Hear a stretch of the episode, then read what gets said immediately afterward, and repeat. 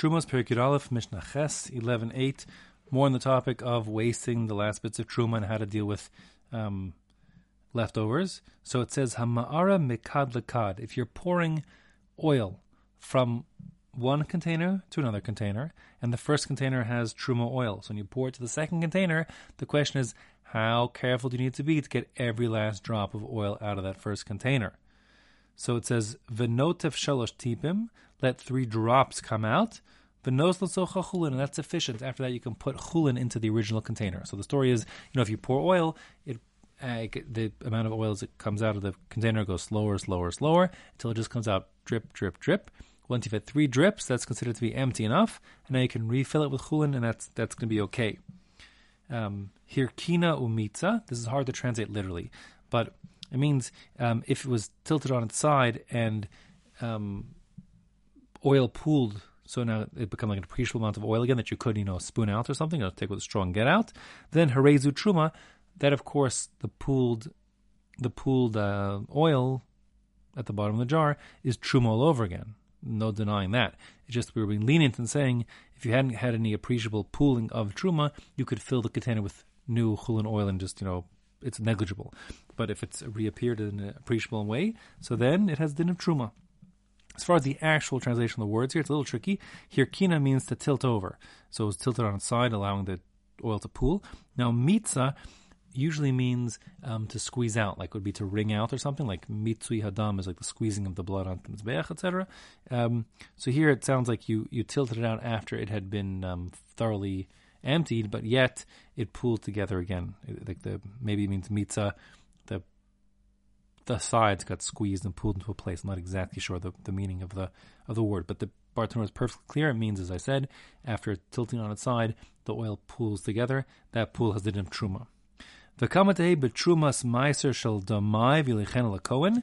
Totally different topic. Okay, we just did a task one on you. Here we're still talking about things that have truma status, and we're still talking about waste, but we've really shifted gears. We're talking here about Trumas Miser. Specifically, Trumas Miser, that's removed from demai. You'll recall demai. Demai was produce you purchased from an Am HaAretz, and that produce we're afraid wasn't tied properly, although the majority of produce in the time of the Meiser Shani was, in the Mishnah's time, was tied properly. A significant minority of Am HaAretz, of simple folk, didn't take out all the tithes, and specifically were afraid of Meiser Shani, but put that aside. And more importantly, we're afraid of the Trumas Miser. The Trumas Miser was the 10th of the 10th. You're supposed to give a 10th of your produce to a Levi, and then that Levi gives a 10th of the 10th he received, and gives it back to a Kohen as Trumas Miser. And many Am HaAretz, many simple people thought that since they weren't separating the Miser for the Levi, there was no obligation yet to separate the Trumas Miser for the Kohen. But they were wrong. And Trumas Miser is just like Truma and carries with it the severe penalty of Misa B'de shemayim, premature death.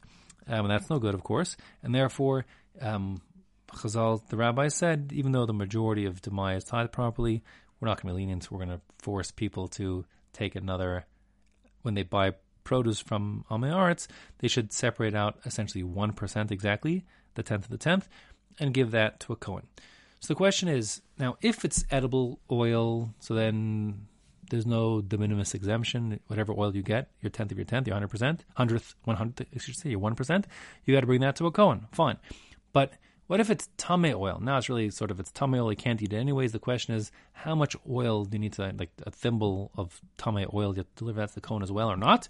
What's their de minimis exemption for tamei oil from demai to bring as Trumas Miser to a Kohen? And the Mishnah says, there is one in fact, that says, how much oil do you need to have separated as your Trumas Miser from your oil from demai that became tamei, says the Bartenura, that you then have to bring it to a Kohen? The answer is echad mishmon leshminas, an eighth of an eighth. So just the same way, a revius, which means a quarter, is referring to a revius of a lug, a quarter of a lug measurement. And you'll recall the lug measurement is the same size as our little Coke bottles, 500 cc. So a revius is a quarter of that, which we say is roughly 125 cc, a kiddush cup in size. But here we're talking about an eighth of a lug. So we're talking about 1/64th of 500 cc roughly, or something like around 8 milliliters. So the point is, if you have around 8 milliliters of oil that's tamei from demai, and you don't need to bring it to a Kohen. But more than that, you would need to bring to the Kohen. That eighth of an eighth, or the 64th of the lug, actually has a name. It's the smallest of the volumetric measures in Chazal, and it's called a Kortov. But that Kortov is essential. If you have to bring it to the Kohen, certainly if it's Torah, but even if it's more than that and it's tamei.